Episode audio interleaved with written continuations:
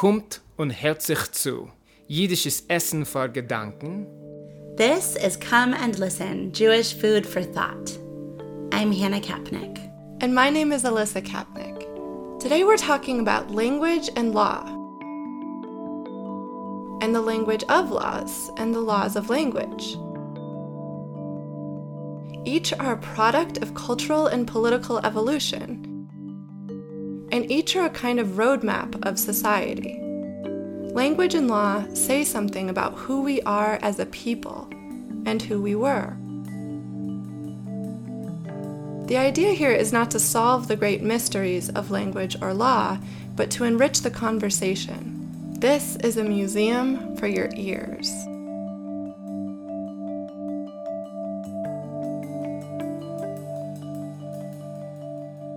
We need structure, and we need a sense of right and wrong. We need a way to say that everyone who lives within these bounds understands the limits and constructs of our world. Language is a great example of this idea. Each language comes with its own distinct set of laws, and without those laws, languages just don't work. I can speak to Hannah because we both understand the rules of our common language. We agree on word order, grammar, past and future conjugations. Commas, for example, can dramatically change the meaning of a sentence. With a comma in this sentence, let's eat, Frank, and without, let's eat, Frank. In one sentence, you're planning to go to dinner, in the second, Frank is dinner. In the whole of the Torah, there is not a single punctuation mark. Initially, is the manuscripts that we find are just the consonants. This is Tzemach Yoreh, a scholar in the world of Ta'amei HaMikra, who receives his doctorate in Bible studies at Hebrew University in Jerusalem. There's no vowelization, there's no Masoretic notation, there's no punctuation. Uh, in the earliest manuscripts, there's not even breaks between words. Masoretic notation is a system of markings which comes from the Masoretes. These were Jewish scholars near the end of the first millennium who developed the notation system for the pronunciation and syntax of the biblical text. Before the Masoretes, the Torah text was a single stream of letters. Imagine, if you will, hundreds of thousands of letters strung together without breaks. And thousands of years later, we have essentially the same document, except now there are gaps between the words. While there are spaces between words in the Torah scrolls that we read from, there are still no punctuation marks. And so we see a gradual process of elucidating the text because if there are no breaks between words, you really need to have a specialized knowledge in order to understand and be able to read the text. And we see uh, from uh, more than 2,000 years ago a gradual process of making the text more accessible to readers. By now, there are many editions of Hebrew Bibles with the Ta'amei HaMikra written in so that anyone can see how the Torah is meant to be read just like in English, like you have commas, periods, semicolons, colons, they help give a rhythm to any particular sentence to make it more understandable. Here is where punctuation and music are intertwined because there are only really four grades of punctuation using Ta'amei HaMikra. There, there are full stop, there's half stops, quarter stops, and eighth stops. You'd only really need then four or five signs, um, and you have like 20 signs. And so, why do you have so many? Obviously, here we have the musical element. We don't just read the Torah, we sing it. Every word has its own musical notation. Music is a key element for communicating the importance of what we're reading because there are only four degrees of punctuation. This word is a setup for the next word. This word connects to the next. This word ends a phrase. And stop, end of sentence or section. This is grand and special and has its own melody that occurs only four times in the entire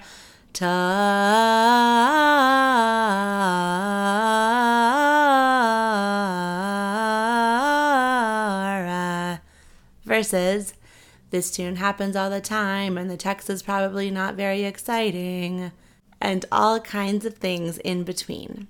There are times of year in certain songs in the Hebrew Bible for which we use different melodies for the same markings.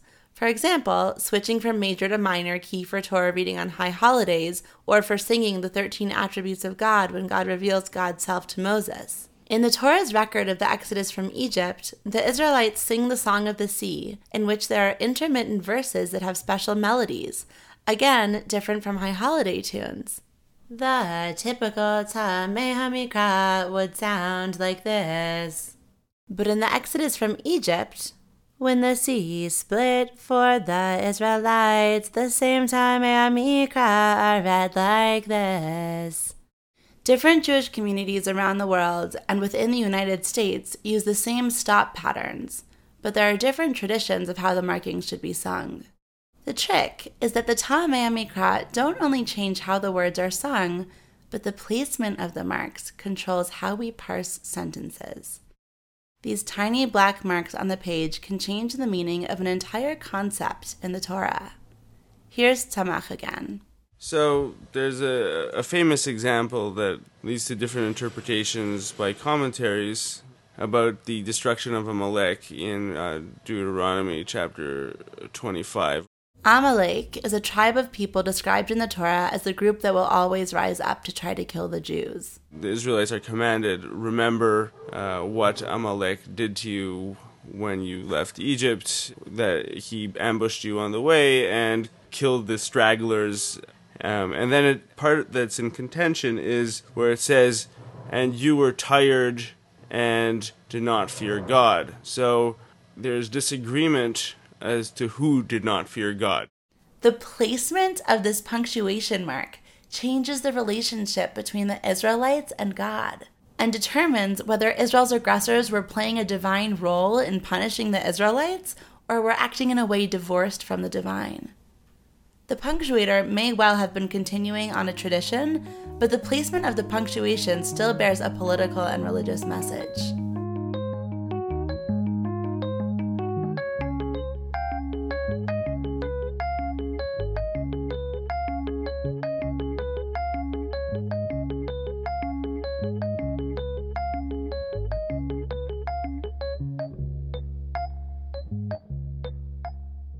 Ta'amei HaMikra means literally tastes of what is read or reasons for what is read. The translation says a lot about the function of the marks. They're supposed to guide us, to give us a stronger sense of the words. I've never heard Torah readers refer to these markings by their Hebrew name, Ta'amei HaMikra. I've only ever heard them called by their Yiddish name, Trup. The word trup likely comes from the Greek word tropos, which means turn, direction, way. In English, when we say something is a trope, we mean it's a figure of speech in which words are used in a sense different from their literal meaning. It's possible that trup wasn't originally meant to point to truth with a capital T, but to a theory, a metaphor, a parable. The text merely points us in the right direction, gives us a taste of something rich and meaningful, but it doesn't offer everything.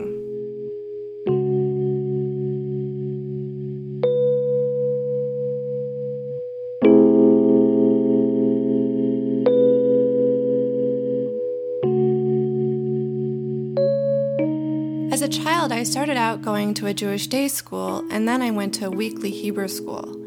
Our dad read Torah at our synagogue nearly every week, and we didn't really talk about the details of the Torah, where it came from, or why we consider it so holy. I used to think that the Torah was one solid document handed down from God to the Jews as the Word. The idea was that the Torah was given to Moses, and he let everyone else copy it down as well, and eventually we put that into book form.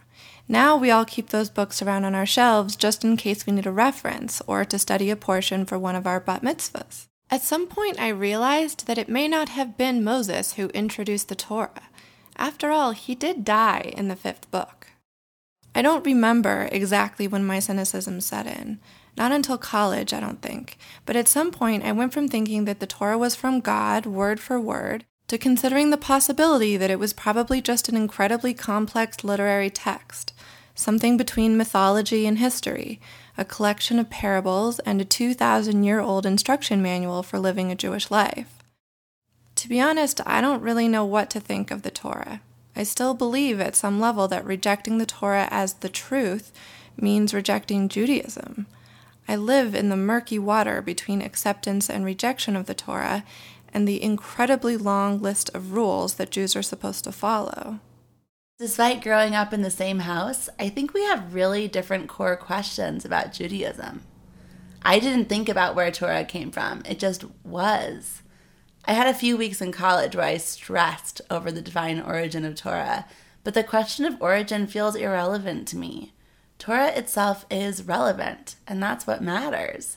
To accept or reject, therefore, is also irrelevant. In the 12th century, the Jewish philosopher Maimonides conceived of what has since been codified into the 13 principles of faith. Number 8 says that the entire Torah, now in our hands, is the same one that was given to Moses. The 13 principles were basically ignored by Jews for hundreds of years, but this eighth principle has come to be associated by many with authentic Judaism. If you're really part of the Jewish project, then you believe that the Torah we have today is God's word as recorded by Moses on Mount Sinai and is an unchanging document.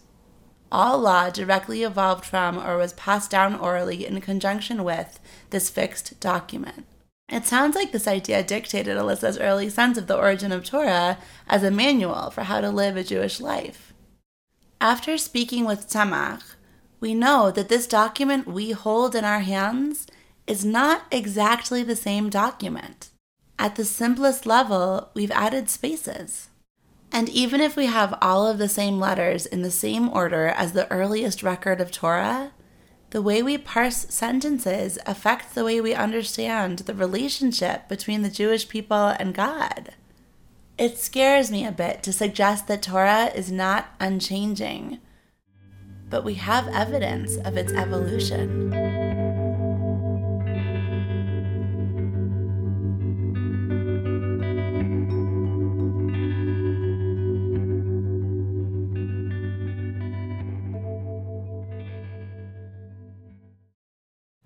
Extraneous words and ambiguities in the Torah have led to thousands of years of discussion by Jewish thinkers.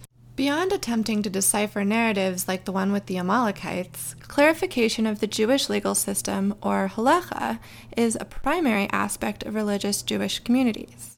But when we really talk about halacha, halachic literature, we really mean the full gamut of conversations in the Jewish tradition about norms. This is Rabbi Ethan Tucker, head of Yeshivat Hadar in New York City, where he spends his days teaching Jewish law, or halacha. But when we really talk about halacha, halachic literature, we really mean the full gamut of conversations in the Jewish tradition about norms and about normative behavior. And that's really, in some ways, more akin to a language which is capable of expressing many different things, particularly because halacha and the Jewish conversation around norms is so characteristically full of debate and discussion, and there is often a resistance to completely shutting down that discussion. Ethan suggests that law is not a rigid boundary around what's right and wrong, but it's actually something that changes with the norms of the day. And as the discussion evolves, so do the laws. It is the much richer normative articulation of expected behavior in a decentralized space of lots of different rabbis in lots of different places saying lots of different things. So while it doesn't mean that anything is up for grabs. The same way you can't say anything in language. There are rules of grammar and there are uh, there are limits onto what, what can be expressed. To describe halacha as just law is missing something. So I like to talk of it more as the language of Jewish normative expectation. The language of Jewish normative expectation. Halacha is not the result of one clear thought at one time by one being but a collaboration between a wide variety of different thinkers in a lot of different locations coming together to describe and create a functional society. So, if you really want to get a handle on all the angles you should be thinking about, all the considerations, all the mitigating factors, all the aggravating factors that go into the analysis of any mitzvah, you want to go back and essentially have a conversation with all of the people at different points in the past. The historical development for me is therefore very important because often it's only in the shift between one generation's take and a subsequent generation's take on a topic that you can actually really illuminate the issue at hand. The factors that go into analyzing a mitzvah are the values manifest as the practice of that mitzvah evolves. For example, the Mishnah, the earliest rabbinic text, excludes those with a hearing impairment and who are mute from counting towards a quorum for prayer. But with the development of sign language and the understanding that hearing impairment and muteness don't preclude intelligence or the ability to communicate, Jewish law shifted to count these people in a quorum. This later inclusion clarified that the essence of the law was about ability to communicate and not about biology. So we can see that the development of the Jewish laws in different cultural contexts really illuminates the essence of the law. Here's Dr. Devora Steinmetz. My name is Devora Steinmetz. I'm senior faculty member at Yeshivat Hadar. I teach Talmud and Bible there. Most Jewish laws are casuistic. The word casuistic is related to the word case. Jewish law is structured around different types of cases. Therefore, the laws don't explicitly say which actions are illegal. The laws suggest a paradigm of thought from which we modern Jews extract meaning and we apply those values to our modern context. I think we need an example of this. Yes. A great example of the use of metaphors in Jewish law is the example of the wandering ox. Yes, the ox. Here's Devora. So, for example, in the Bible, it might say something like, if you see the uh, ox or the donkey of your fellow wandering, uh, you may not hide from it. You should gather it into your house until your brother seeks it. So, when you're out in the fields near your home and you see your brother's ox has gotten out, you've got to retrieve it and keep it safe in your home until your brother, who is obviously going to be looking for it, comes to get it. Right. Except maybe we don't live near a field, We live in a city, a big city, no fields. and maybe we don't have a brother. Well, we do have a brother, but he definitely doesn't own an ox or a donkey. In fact, our brother doesn't even live nearby, not even close. So the question is does this scenario apply to us? Yeah, here's Devora again. What that does, among other things, is um, it requires you to think in terms of analogies. You're walking along in Central Park and you find a ring. Well, that's quite different from you seeing an ox or a donkey walking along.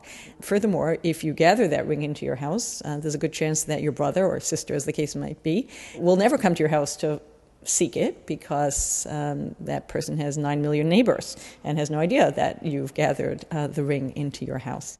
Devora lives in New York City, so she's got 9 million neighbors. Maybe you live in a smaller city like Hannah and I do. Maybe you only have 2 million neighbors. Or maybe you've got 10,000. The problem remains largely the same. How do you keep something safe for another human being, especially if you don't know them? And how responsible are you to others?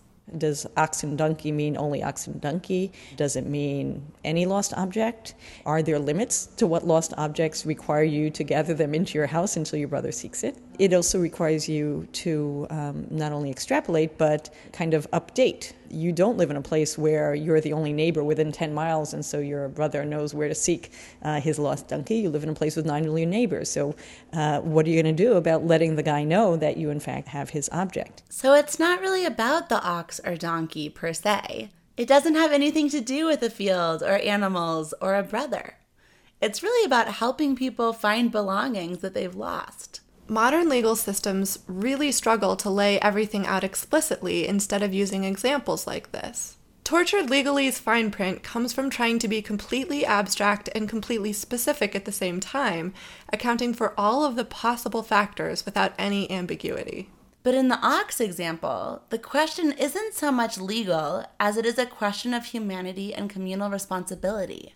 The law wants you to think. A donkey is going to be different from an ox, is going to be different from a sheep, is going to be different from a chicken, is going to be different from a ring. By being asked to draw analogies, you're being asked to think about, uh, about both similarities and differences. The law is actually quite ambiguous. We can interpret this law in many different ways. We can take it literally to mean that if you see a wandering ox, take it in and wait for your brother to come over and get it. Or we can go the way Devora takes it. And to really use uh, quite a bit of judgment as to what similarities and differences might be salient uh, in terms of arriving at a decision uh, as to how to apply the law in this case. And that seems to me both kind of much truer to experience and also kind of something that requires us as human beings to um, to really think hard and hard and deeply um, about the uh, decisions that we're making that have an impact on on our lives and other people's lives. Devora says that in Jewish law, unlike in the American legal system, justice is not blind. In rabbinic terms, we talk about, uh, we have a phrase which says, a judge has only what's before his eyes. The notion is that a judge actually has to use eyes. In fact, uh, he has to use both eyes. He has to actually look closely at what's before him. And I think the notion is that, you know, obviously you want to be fair, but fairness and justice is not necessarily gotten at by blindly applying rules.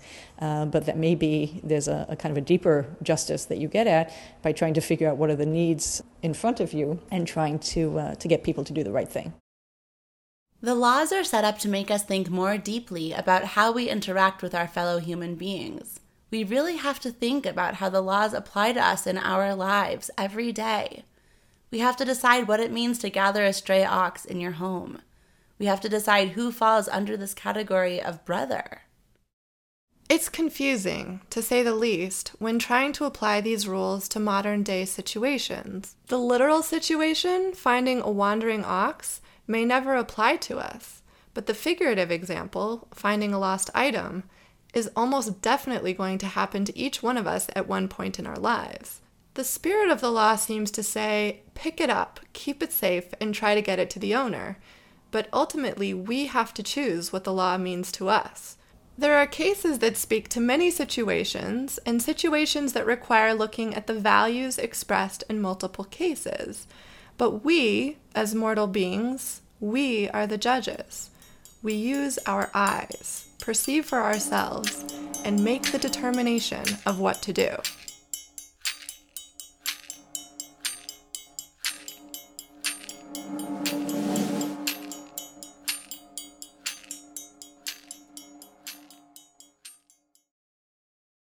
Deutscher, an honorary research fellow at the School of Languages, Linguistics, and Cultures at the University of Manchester, wrote an article for the New York Times in 2010 about whether our language directs the way we think about certain things.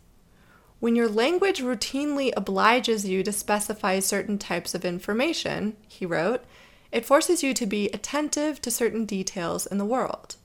Gendered language is a perfect example of this. In recent years, Deutscher explained, psychologists have conducted experiments to show that speakers of Spanish and speakers of German think of the same objects in very different ways. The word for bridge is feminine in German, die Brücke, and masculine in Spanish, el puente. German speakers tend to describe bridges with feminine properties like slender and elegant, while Spanish speakers tend to describe bridges with masculine properties like strength. Language also appears to affect the way we think about colors. Deutscher says that there are radical variations in the way languages carve up the spectrum of light. For example, green and blue are distinct colors in English, but are considered shades of the same color in many languages. As strange as it may sound, thinking about color in a different way may actually affect our experience of a Chagall painting or a Van Gogh. If different words and definitions of colors change how we experience art or bridges, think about how our language changes our experience of food, love, even God. The default gender of Hebrew, also a gendered language, is masculine. Though we don't think of God as a man per se, he is often described as such and translated into non gendered English as such. I am a feminist. Still, I'm one of many who often find it distracting to change references to God in traditional liturgy from masculine to feminine language. That's in part because I have a lot of the text memorized and different language catches me off guard, but primarily because it draws my attention to the gender of God, something that I don't usually consciously relate to while praying or studying. I was recently encouraged to consider, though, what it would be like if the default language used for God were feminine. I cannot imagine the extent of how that might differently shape our world. but it is a fairly mind boggling proposition. Language deeply affects and perhaps determines how we think.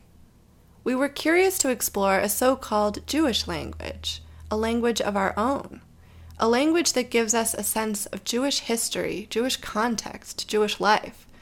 We went with an obvious choice a language both of our grandmothers spoke growing up Yiddish. Here's David Shneer, world renowned Yiddish scholar. My name is David Shneer. I am a professor of history and director of the program in Jewish Studies at the University of Colorado at Boulder. David began by telling us a short history of Yiddish. So, most scholars like nice round numbers. So, we tend to use the number 1000 for the birthday of Yiddish. It's totally artificial because it's not like one day someone woke up in the year 1000 and said, let's all start speaking this weird Judeo German. During this time period, David says, Jews were migrating or being driven from the kingdom of Lithuania and Poland to the area in Europe that would become Germany. Then it was called the Rhine region and it was part of the Roman Empire. Jews brought their customs and language to the German speaking area and they began forming a sort of Judeo German dialect. Yiddish didn't become a language officially until the 19th century. Really, the 19th century, when Jews start to take their quote unquote dialect or as some intellectuals called it, their jargon or jargon, and say this is a real language. It needs to have its own real name. And it got the name Yiddish, which, when you translate it actually into English, means Jewish. There evolved four dialects of Yiddish. There was Western Yiddish, which existed in the western parts of Europe all the way through the 18th century. And it actually disappeared as a language much earlier than any of the other Yiddishes mostly because in Western Europe, Jews became emancipated much more quickly.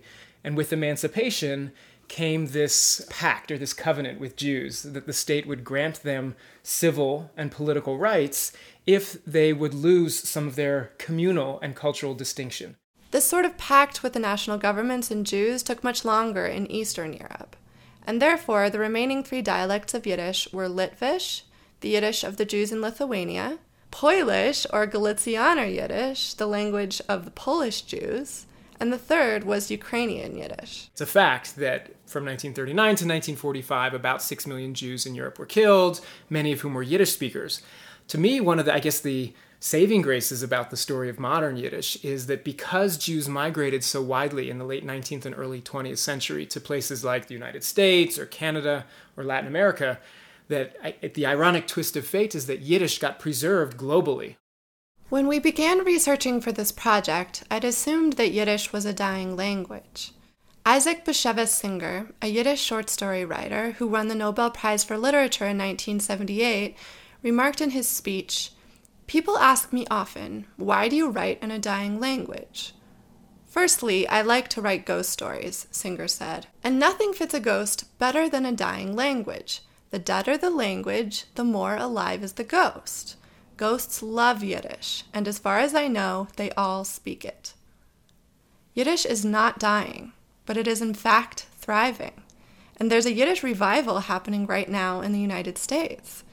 Here's Naftali Ejdelman, a 25 year old from Riverdale, New York, and founder of the Yiddish Farm, a Yiddish immersion farm in New York State. Comes from my grandfather. He was a real fighter for Yiddish his father was also a fighter for Yiddish. After the Enlightenment, when a lot of Jewish writers started switching to Hebrew and German, they were very negative about Yiddish, and they sort of had this inferiority complex. They thought Yiddish wasn't a real language, so either they wanted to speak German like a true European language or go back to their Hebraic roots. As a response to that came the Yiddishist movement, which affirmed the validity of speaking Yiddish and even having literature in Yiddish. And it was very much a movement that validated what the people were speaking, the regular, simple people. And my great grandfather was very committed Yiddishist and believed that Jews should have autonomous institutions, possibly even autonomous territory, where Yiddish would be the language, Yiddish schools, Yiddish government. My grandfather followed in his footsteps and came to America and became a Yiddish professor. He made sure that all of his kids spoke Yiddish among themselves and to their kids.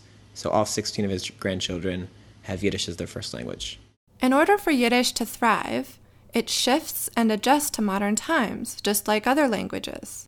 So my grandfather is very involved in creating uh, new words in Yiddish for new technologies. We call uh, air conditioner uh, Luftkühler. It means air cooler. Yeah, we call email Blitzpost, lightning. Microwave we call mikrochvalnik. Chvalje is a wave. So mikrochvalnik is uh, a microwave. Computer is computer. The four Yiddish dialects have evolved different ways of speaking one language. Back to David Shneer. To me, dialects are not nearly as interesting as what a dialect says about who you are and how it creates identity. Um, and in Eastern Europe, there was a presumption that Polish speakers or Galicianers, um, the positive part of a Galicianer's identity was that they were emotional, they were passionate, they were fervent about their Jewish connection. They weren't necessarily the most studious. They weren't necessarily the most learned. And that has to do with the history of Judaism in the area, where Galicianers were primarily Hasids, which in the late 18th century was meant to be a rebellion against the sort of rarefied, frankly dull yeshiva approach to Jewish learning, where learning is what defines someone's Jewish piety, not prayer.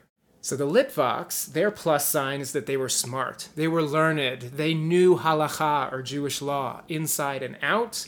Did they really get into their prayer? Were they really passionate? Were they really excited? The Galicianers would say no, they weren't.